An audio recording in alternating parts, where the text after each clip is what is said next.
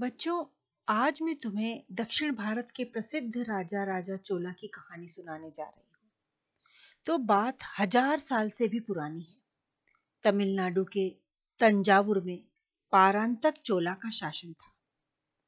राजा के दो पुत्र व एक पुत्री थी। बड़े बेटे का नाम था आदित्य कारिकलन और राजकुमारी थी कुंदावी और सबसे छोटा, सबका प्यारा था अरुल मोजी वर्मन। दोनों बड़े भाई बहन अपने छोटे भाई अरुल को बेहद प्यार करते थे। अरुल था भी उतना ही प्यारा। वैसे दोनों भाइयों के स्वभाव बिल्कुल विपरीत थे।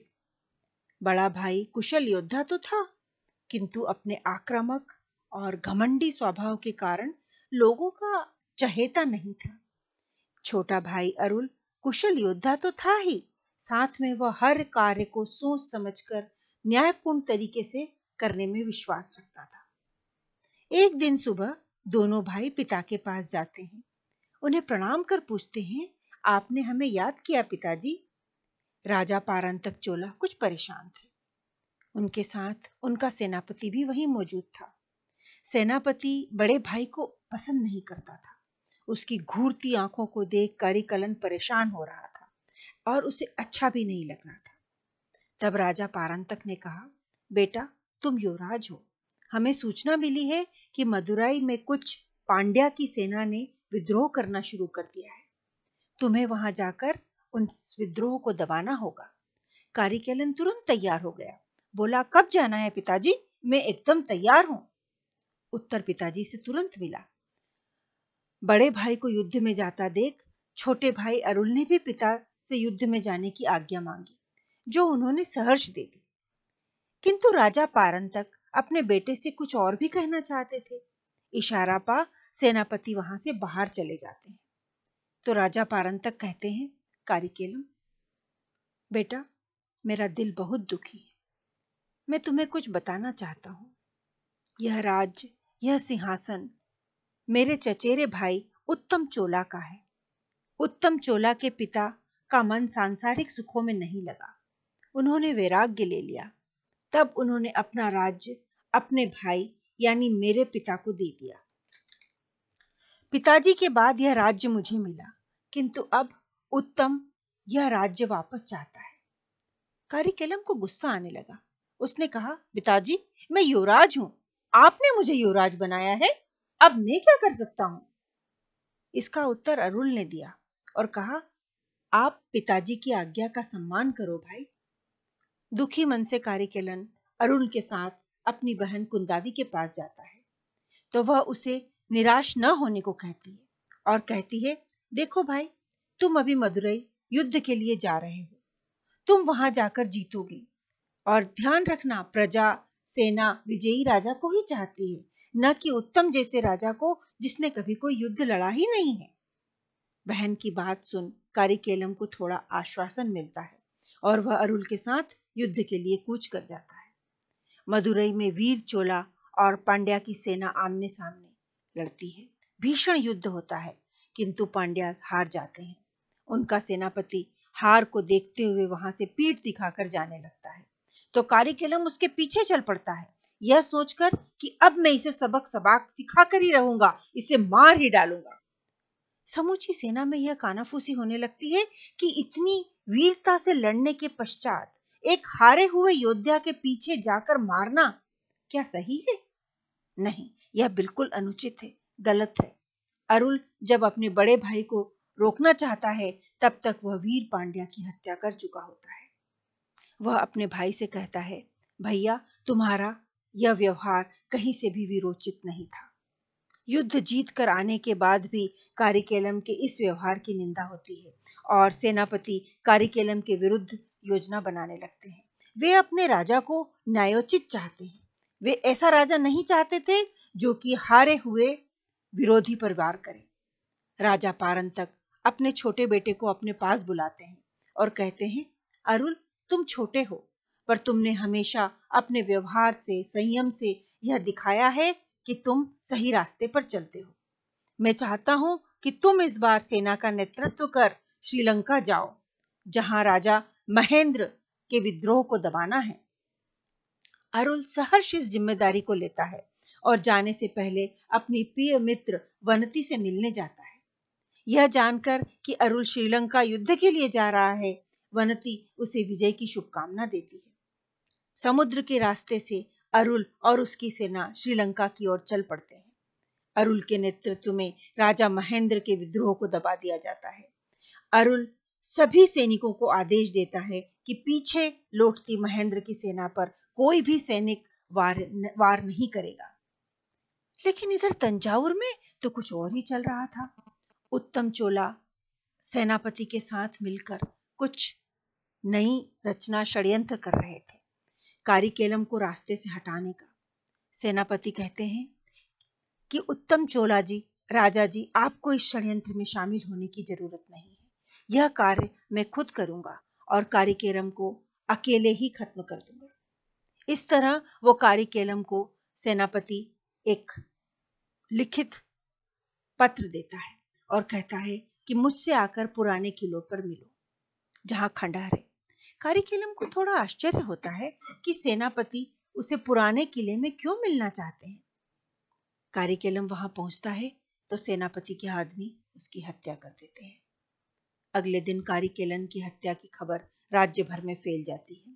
राजा पारंतक, कारिकेलन के मित्र वंदिया देवन को तुरंत श्रीलंका भेजकर अरुल को वापस आने को कहते हैं।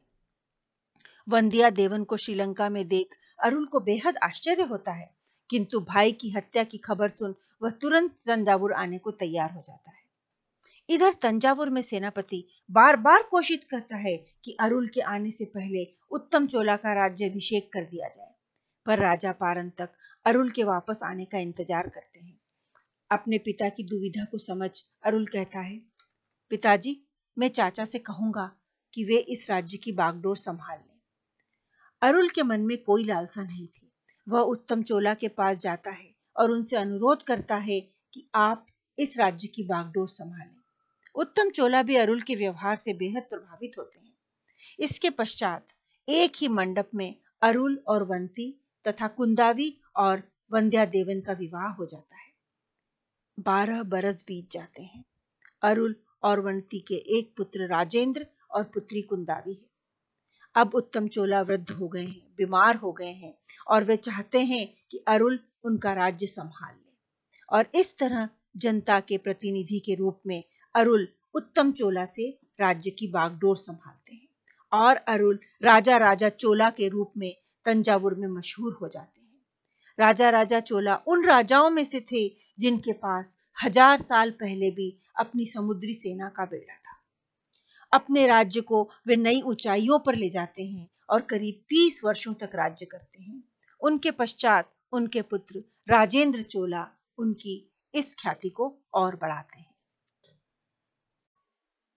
आज की कहानी एक ऐसे सम्राट की कहानी है, जिसने एक नए संवत की शुरुआत करी थी और जिसे भारत में हम शक संवत के नाम से जानते हैं। तो आओ सुने कहानी इसी राजा की। यह कहानी शुरू होती है आंध्र प्रदेश के किसी छोटे से दूर इलाके की। वहाँ गौतमी नाम की विधवा थी। उसके पति की मृत्यु के बाद वह अपने बेटे शतकर्णी के साथ अपने भाई के यहाँ रहती थी। किंतु कहते हैं ना, जब मुसीबत होती है तो अपने भी पराए हो जाते हैं। गौतमी के साथ भी ऐसा ही कुछ हुआ था। उसको उसके भाई ने उसके छोटे बच्चे के साथ में घर से निकाल दिया।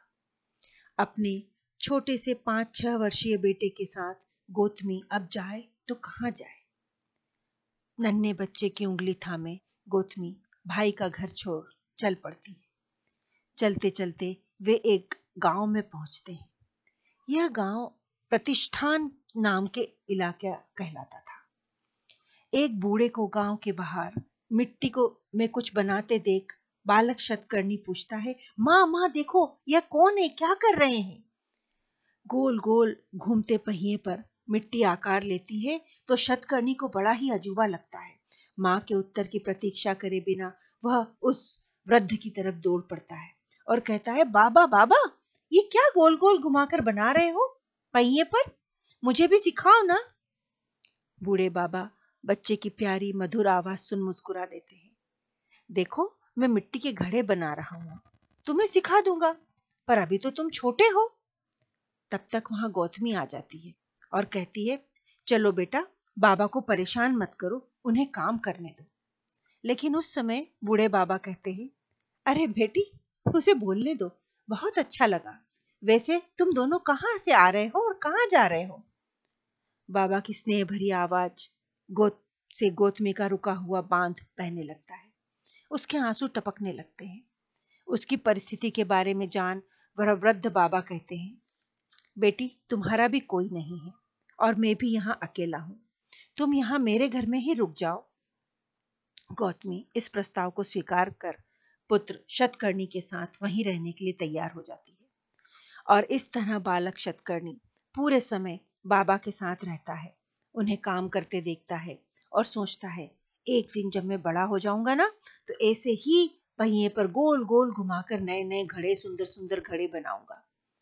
और इस तरह धीरे धीरे शतकर्णी मिट्टी को गूंधना उसे चाक पर चढ़ाना, उससे घड़े बनाना और फिर उन्हें भट्टी में पकाना सीखने लग जाता है। एक दिन एक साधु घूमते घूमते वहाँ आते हैं और कहते हैं, बेटा, क्या मुझे पीने के लिए पानी मिलेगा? साधु तब बाबा से कहते हैं, ऐसा लगता है। प्रतिष्ठान तो डाकुओं और लुटेरियों के लिए बसाया गया है। ऐसा कोई दिखता ही नहीं जो इस प्रतिष्ठान को इन लुटेरों से मुक्ति दिला सके। हे ईश्वर, यहाँ कब नया दिन उगेगा? तभी शतकर्णी पानी लेकर साधु को देता है। तो साधु उसे देखते ही रह जाते हैं और कहते हैं, बेटा, एक दिन तुम राजा बनोगे और वह दिन प्रतिष्ठान के लिए अत्यंत शुभकारी होगा ऐसा कह पानी पीने के बाद साधु वहाँ से चले जाते हैं और शतकर्णी के बाबा वह मनी मन मुस्कुराने लगते हैं और सोचते हैं, एक गरीब विधवा का बेटा राजा बनेगा। ऐसा हो ही नहीं सकता। चलो, बोल दिया उन्होंने। लेकिन गौतमी के मन में कुछ और है। वह सोचती है, यह भविष्यवाणी है? या केवल आशीर्वाद है? जो भी है, इससे मुझे बहुत खुशी हुई। और बालक शतकर्णी सोचता है हम्म तो मैं राजा बनूँगा एक दिन। लेकिन उसके लिए तो मेरे पास सैनिक, रथ, घोड़े, हाथी सब होना चाहिए।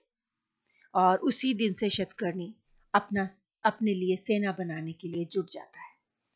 वह मिट्टी से सिपाही, घोड़े, रथ, हाथी सब बनाता है।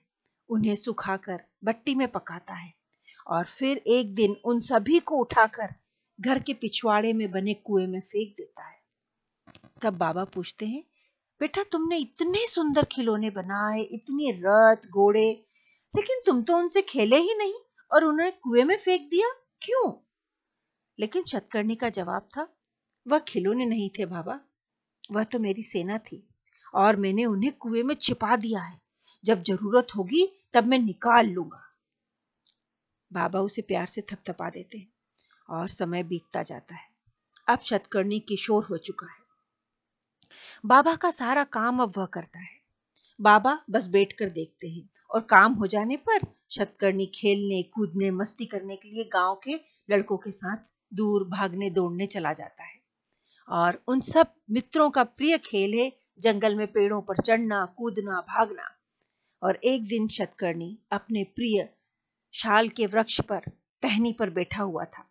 तब उसने अपने मित्रों से कहा, देखो मित्रों, मैं राजा हूँ और यह टहनी मेरा वाहन है। मित्र भी हंसने लगे। शाली का वृक्ष और टहनी वाहन। हाँ हाँ हाँ। तो तुम हो राजा शाली वाहन। और उसके मित्र उसे महाराज शाली वाहन कहकर उठा लेते हैं। वाह वाह, राजा शाली वाहन, महाराज शाली वाहन। प्रतिष्ठान को लुटेरों से बचाएँगे, मुक्त कराएँगे। राजा शाली वाहन की जय, राजा शाली वाहन की जय। इसके आगे की कहानी मैं आपको अगले अंक में सुनाऊँगी। पिछली कहानी में हमने सुना कि शतकर्णी को उसके मित्र कंधे पर उठा लेते हैं और हँसते हँसते सभी कहते हैं, महाराज शालीवाहन की जय, महाराज शालीवाहन की जय।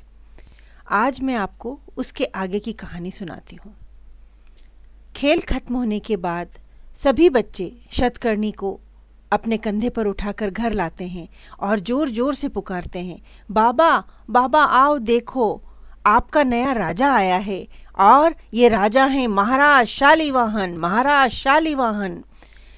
बाबा और गौतमी दोनों आकर बाहर देखते हैं तो उन्हें हँसी आ जाती है। किंतु इस हँसी में गोतनी का, गौतमी का मन कहता है कि भविष्य ज़रूर बहुत सुंदर है। तो वहीं बाबा भी कहते हैं, अरे वाह, क्या नाम रखा है शतकर्णी का? शालीवाहन, बहुत अच्छा है बेटा, शालीवाहन। और इस तरह तरुण शतकर्णी का नाम शालीवाहन हो जाता है। शतकर्णी दिन भर घर में बाबा के साथ काम करता है और शाम को दोस्तों के साथ खेलने के लिए निकल जाता है। एक दिन सारे मित्र जंगल में घूम रहे थे, खेल रहे थे। वहाँ उन्हें कुछ अजीब सा लगा। कुछ तीन चार लोग आपस में खुसुर पुसुर कुछ बातें करते हुए दिखाई दिए। तो उनकी बातचीत सुनने के लिए वे वहाँ पर थोड़ा छुप गए। और बातचीत सुनने के बाद उन्हें पता लगता है कि ये लोग लुटेरे हैं और कल प्रतिष्ठान के एक बड़े व्यापारी जो इस रास्ते से गुजरने वाला है अपना सामान लेकर उसको लूटने की योजना बना रहे हैं। अगले दिन रात में शतकर्णी और उसके मित्र घर पर नहीं आते हैं। अपने हाथ में डंडे और अपनी भुजाओं की ताकत के बल पर वे सही जगह तलाश छिप जाते हैं। रात के समय व्यापारी का कारवां जब वहाँ से निकलता है तो घात लगाकर बैठे हुए लुटेरे उस पर हमला कर देते हैं। किंतु शतकर्णी और उसके मित्र एकदम तैयार थे। वे युवा थे। उनमें जोश था। ताकत थी। और जब लुटेरे व्यापारी पर हमला करते हैं तो शतकर्णी अपनी टोली के साथ उन पर टूट पड़ता है। लुटेरे इस आकस्मिक हमले के लिए तैयार नहीं थे। वे शतकर्णी से हार जाते हैं और इस तरह व्यापारी का नुकसान बच जाता है। वह पूछता है, तुम्हारा नाम क्या है बेटा? तुम लोग हो कौन? तभी सभी मित्र एक साथ जवाब देते हैं, अरे, ये हमारे महाराज शालीवाहन है। व्यापारी मुस्कुराता है, बच्चों को आशीर्वाद देता है और उन्हें कुछ उपहार दे, वो वहाँ से आगे बढ़ जाता है। लुटेरों की टोली को जब पता लगता है तो वे सोचते हैं कि इन गाँव के लड़कों में जो शालीवाहन है, इसे ठीक करना ज़रूरी है। लुटेरे अपने सरदार के साथ मिल बैठकर योजना बनाते हैं और छुरियों के साथ शालीवाहन और उसके मित्रों पर हमला करने का प्लान बनाते हैं। जब वे शालीवाहन और उसके मित्रों पर हमला करते हैं तो उसके मित्र, जैसा मैंने कहा, बेहद बलवान और हिम्मती थे। वे लुटेरों को फिर से दो दो हाथ करके भगा देते हैं। इस घटना के बाद शतकर्णी, यानी कि हमारा शालीवाहन, प्रण लेता है कि वह प्रतिष्ठान से लुटेरों को भगा देगा। उनकी टोली व्यापारियों को लुटेरों से बचाने में लग जाती है। अब व्यापारी भी सुरक्षित महसूस करते हैं। जब व्यापारी इन लड़कों को कुछ देना चाहते हैं तो वे कहते हैं, आप हमें हथियार दें। इस तरह धीरे धीरे करके उनके पास व्यापारियों की मदद से तीर, तलवार, भाले, चक्कू, छुरी और यहाँ तक कि घोड़े भी आ जाते हैं। धीरे धीरे आसपास के गाँवों के युवक भी शालीवाहन की सेना में शामिल होने लगते हैं। उन सभी का एक ही देह है। संपूर्ण प्रतिष्ठान को लुटेरों से मुक्त करना। लुटेरे हर बार अब मुँह की खा रहे हैं और शालीवाहन की युवा सेना से पराजित हो रहे हैं। तो लुटेरों ने एक दिन सोचा कि हमें कुछ चतुराई से करना होगा। ऐसे तो हम शालीवाहन की सेना को नहीं हरा सकते। तो लुटेरों ने एक योजना बनाई और वे व्यापारियों का रूप धर प्रतिष्ठान के राजा नहापना के पास पहुँचे और उन्होंने उनसे कहा महाराज हम सभी व्यापारी हैं मुसीबत में हैं। आपके राज्य में एक कुम्हार है जिसका नाम है शालीवाहन। यहाँ तक कि उसने अपनी सेना बना ली है। वह हमें लूटता है महाराज और स्वयं को प्रतिष्ठान का सम्राट शालीवाहन कहता है। महाराज वह आपको अपना सम्राट ही नहीं मानता और कहता है हम्म, आप तो केवल नाम के राजा हैं। सम्राट नहापना गुस्से में आ जाते हैं।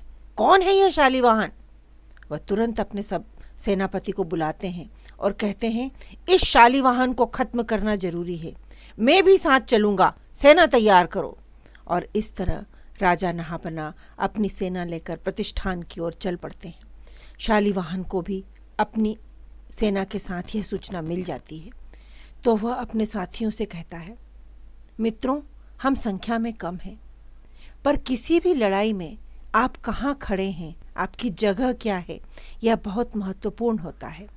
हम पहाड़ों के ऊपर बने पेड़ों पर राजा की सेना की आने का इंतज़ार करेंगे। तो मित्रों अपनी अपनी जगह पर पहुँच चल जाओ। इस तरह वे सभी अपनी अपनी जगह पर राजा की सेना के आने का इंतज़ार करने लगते हैं। और जब राजा अपनी सेना के साथ पहाड़ों के नीचे से निकलता है तो ऊपर के पेड़ों पर छुपे हुए शालीवाहन के योद्धा उन पर टूट पड़ते हैं। राजा की सेना इस आक्रमण के लिए बिल्कुल तैयार नहीं थी और इस तरह की लड़ाई में शालीवाहन के योद्धा राजा की सेना से जीत जाते हैं। राजा नहापना हार जाता है। राजा की हार के बाद प्रतिष्ठान के सिंहासन पर सम्राट शालीवाहन का रास्तिलक होता है। और सभी लोग एक सुर में कहते हैं, सम्राट शालीवाहन की जय हो, सम्राट शालीवाहन की जय हो। इसके आगे की कहानी मैं आपको तीसरे भाग में सुनाऊँगी। पिछली कहानी में हमने सुना कि प्रतिष्ठान के राजा को शालीवाहन ने पराजित कर दिया था और इस तरह शालीवाहन का राज तिलक होता है प्रतिष्ठान के राजा के रूप में। उसके मंत्रिमंडल में प्रतिष्ठित और गणमान्य लोग थे। सर्ववर्मा और गुणाढ़ उसके प्रमुख मंत्री थे।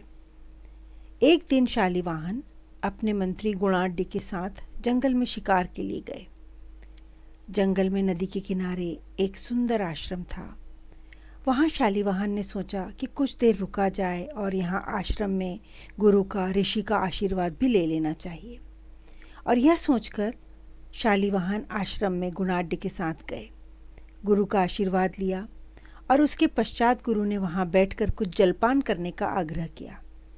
जब शालीवाहन वहाँ जलपान के लिए बैठे थे तो उनके आश्चर्य का ठिकाना नहीं रहा।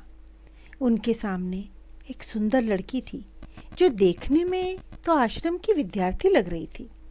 शालीवाहन को थोड़ा आश्चर्य हुआ। एक लड़की गुरु के आश्रम में विद्या अध्ययन कर रही है? पर इसके साथ ही उसके चेहरे का तेज शालीवाहन को बेहद आकर्षित कर रहा था। तो शालीवाहन ने गुरु से पूछा, यह कौन है गुरुजी? तो उन्हें उत्तर मिला, यह मेरी शिष्या है नगनिका इसके पिता नागा कबीले के प्रमुख हैं और यह बड़ी ही बुद्धिमान है। अपने महल वापस लौटने समय शालीवान के मस्तिष्क में केवल नगनिका का सुंदर चेहरा घूम रहा था। उसने अपने मंत्री गुनाड्य से कहा, जाओ नागाओं के अधिपति से कहो कि प्रतिष्ठान के राजा शालीवाहन उनकी पुत्री से विवाह करना चाहते हैं गुणाढ़ तुरंत यह संदेश लेकर नगनिका के पिता के पास गए, जिन्होंने इसे सहर्ष स्वीकार कर लिया और इस तरह दोनों विवाह के बंधन में बंध गए। विवाह के पश्चात दोनों का समय बहुत खुशी खुशी और प्रसन्नतापूर्वक बीत रहा था। एक दिन नगनिका और शालीवाहन महल के जलाशय में खेल रहे थे। तो शालीवाहन ने नगनिका पर पानी के छींटे उछालकर फेंकना शुरू कर दिया। तो नगनिका ने हँसते हुए कहा, माँ, मोदके पूरे। तो शालीवाहन को लगा कि नगनिका मोदक यानी कि लड्डू खाना चाहती है। जलाशय से बाहर आने पर उसने तुरंत अपने प्रहरियों से रानी के लिए लड्डू लाने को कहा। यह सोचकर नगनिका को हँसी आ गई। उसने कहा, मैंने लड्डू मोदक नहीं कहा था। मैंने तो कहा था, माँ, अर्थात मुझे उदक, यानी पानी के छींटे मत मारो। यह सुनते ही शालीवान को लगा कि अरे, उन्हें तो संस्कृत आती ही नहीं है। अपनी पत्नी के सामने उन्हें इस बात का बहुत दुख हुआ कि उनकी इतनी विद्वान पत्नी को, इतनी विदुषी पत्नी को यह कैसे अनपढ़ राजा के साथ शादी हो गई। हालाँकि नगनिका ने उन्हें समझाने की बहुत कोशिश करी। पर शालीवाहन को यह बात दिल पर लग गई थी। उन्होंने अगले दिन अपने मंत्रियों से पूछा, संस्कृत सीखने में कितना समय लगता है? तो गुणाद्य ने उत्तर दिया आमतौर पर बारह वर्ष लग जाते हैं, पर आप छह वर्ष में सीख लेंगे। लेकिन सर्ववर्मा ने कहा, मैं आपको छह महीने में संस्कृत सिखा दूँगा। गुणाढ़ को इस बात पर विश्वास ही नहीं हुआ तो उन्होंने कहा, यह असंभव है महाराज। कोई केवल छह महीने में संस्कृत कैसे सीख सकता है? और अगर सर्ववर्मा आपको छह महीने में संस्कृत सिखा दे तो मैं संस्कृत बोलना हमेशा के लिए छोड़ दूँगा। मैं जानता हूँ कि कोई भी छह महीने में संस्कृत नहीं सीख सकता। किंतु अगले छह महीने शिष्य और शिक्षक दोनों की परीक्षा के महीने थे।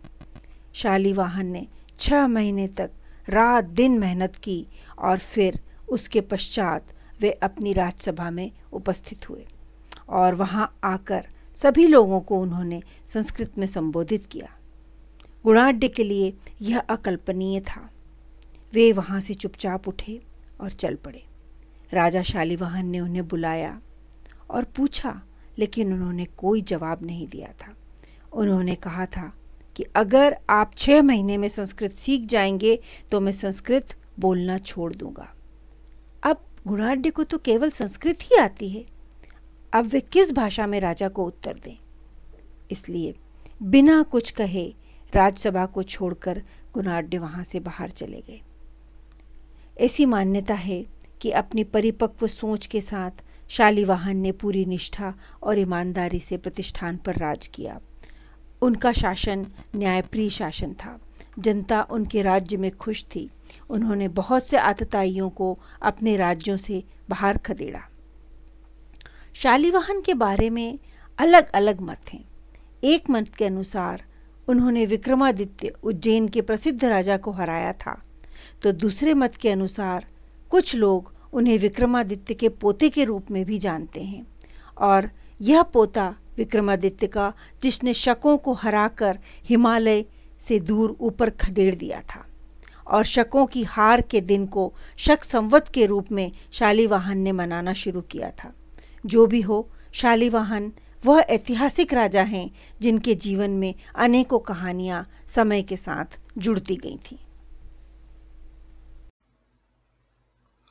चंद्रवंश में एक बहुत प्रतापी राजा हुए। उनका नाम था शिबी। शिबी की प्रसिद्धि समूचे ब्रह्मांड में थी। उनकी सच्चाई न्यायप्रियता और अपने शब्दों का मान रखने के लिए लोग उनको जानते थे। राजा शिबी की सदाशयता, उनकी लोकप्रियता स्वर्ग लोक तक पहुँच गई। तो देवों के राजा, इंद्र के मन में यह विचार आया हम्म राजा शिबी के बारे में इतनी बातें सुनने को मिलती है। क्यों न उनकी परीक्षा ली जाए? क्या वे वाकई में इतने सदाशय हैं, इतने न्यायप्रिय हैं? तो इंद्रदेव और अग्निदेव दोनों भूलोक पर आए राजा शिबी की परीक्षा लेने के लिए।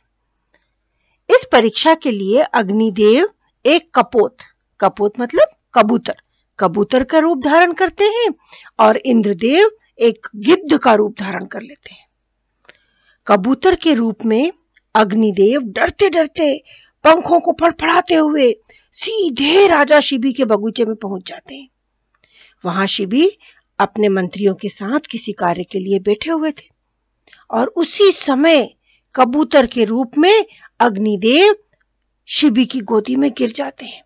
घबराए हुए, भय से कांपते हुए कबूतर को प्यार से सहलाते हुए राजा शिबी कहते हैं, चिंता मत करो अब तुम सुरक्षित हो। किंतु तभी गिद्ध के रूप में इंद्रदेव पीछा करते हुए आते हैं और राजा शिबी से कहते हैं यह कबूतर मेरा भोजन है, मेरा अधिकार है, इसे मुझे दे दो। राजा शिबी शांति पूर्वक कहते हैं, यह मेरे पास है, मेरी शरण में है, मैं इसे नहीं दे सकता। तो गिद्ध कहते हैं हम्म राजा शिबी बहुत दयालु हो, बहुत न्यायप्रिय हो। इस कबूतर के लिए तो यह न्याय होगा। पर बताओ, मेरी भूख का क्या? मुझे मेरे अधिकार से वंचित करना कहाँ का न्याय है? क्या इसी को राजा शिबी का धर्म कहा जाएगा? तो शिबी कहते हैं, एक राजा के रूप में मेरा धर्म जितना इस कबूतर के लिए है, उतना ही तुम्हारे लिए भी है। मैं तुम्हारे लिए भोजन का इंतज़ाम करूँगा।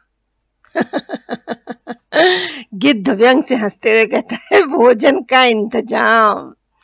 मेरे भोजन के इंतज़ाम के लिए तुम किसी और प्राणी को मारकर न्याय करोगे। वाह वाह वाह!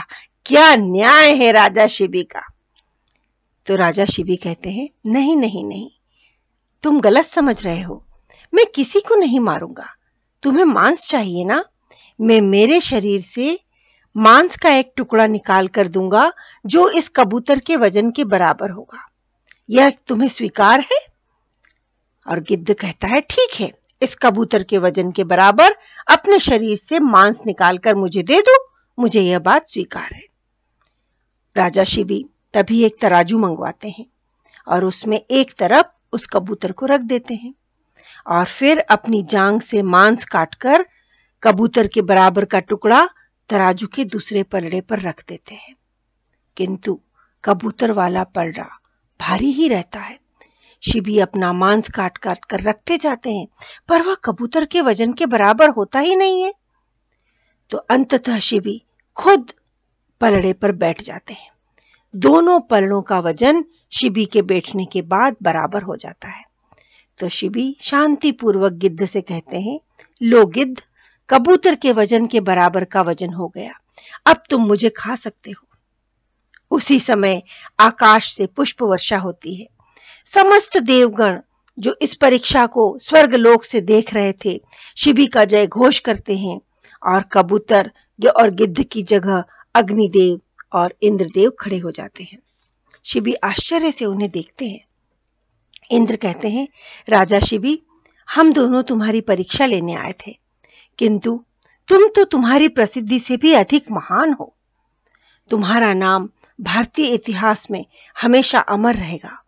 ऐसा कहते हुए इंद्रदेव ने शिबी को छुआ तो उनके शरीर के सारे घाव तुरंत ठीक हो गए और राजा शिबी को पुनः स्वस्थ देखकर सभी ने उनके नाम का जय घोष से पूरे ब्रह्मांड को गुंजा दिया।